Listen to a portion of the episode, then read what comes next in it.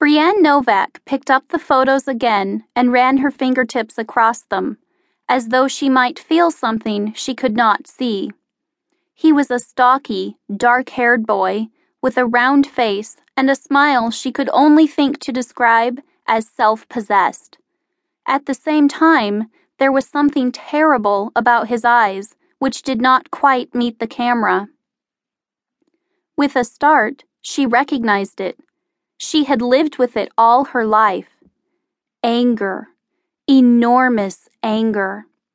She thought she'd escaped it by finally growing up, but here was this child, summoning her, daring her to try again.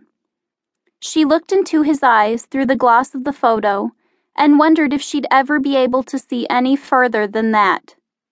Gregory. Her son's name was Greg.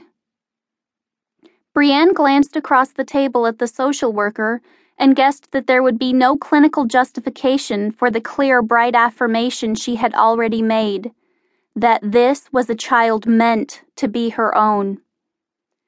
He's an interesting child, Melinda was saying. He's got a lot of things going for him intelligence, charm, survival instincts. But, said Breanne, and waited.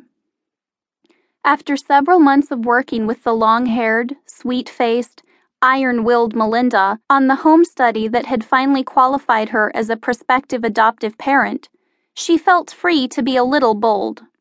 Just a little, though, for Breanne was very aware of how much power the social worker had over her life.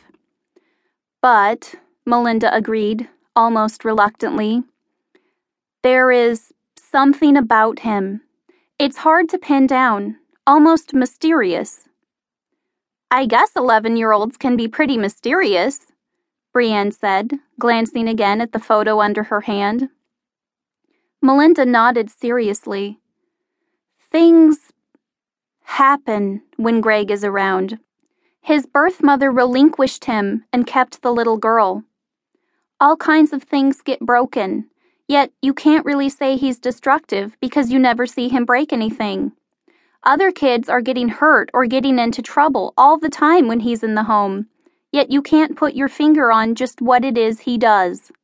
He's been asked to leave every foster home he's ever been in and there have been a lot of them. More than once, the foster parents have called me and demanded that I get him that day. Why? Breanne was indignant. Because things just don't go right when Greg is there. He's got so much anger. He seems to be almost totally unattached. Of course he's got anger. He's lost his mother and a series of stepfathers and his little sister. Of course he's unattached. I'd be unattached too. What do people expect?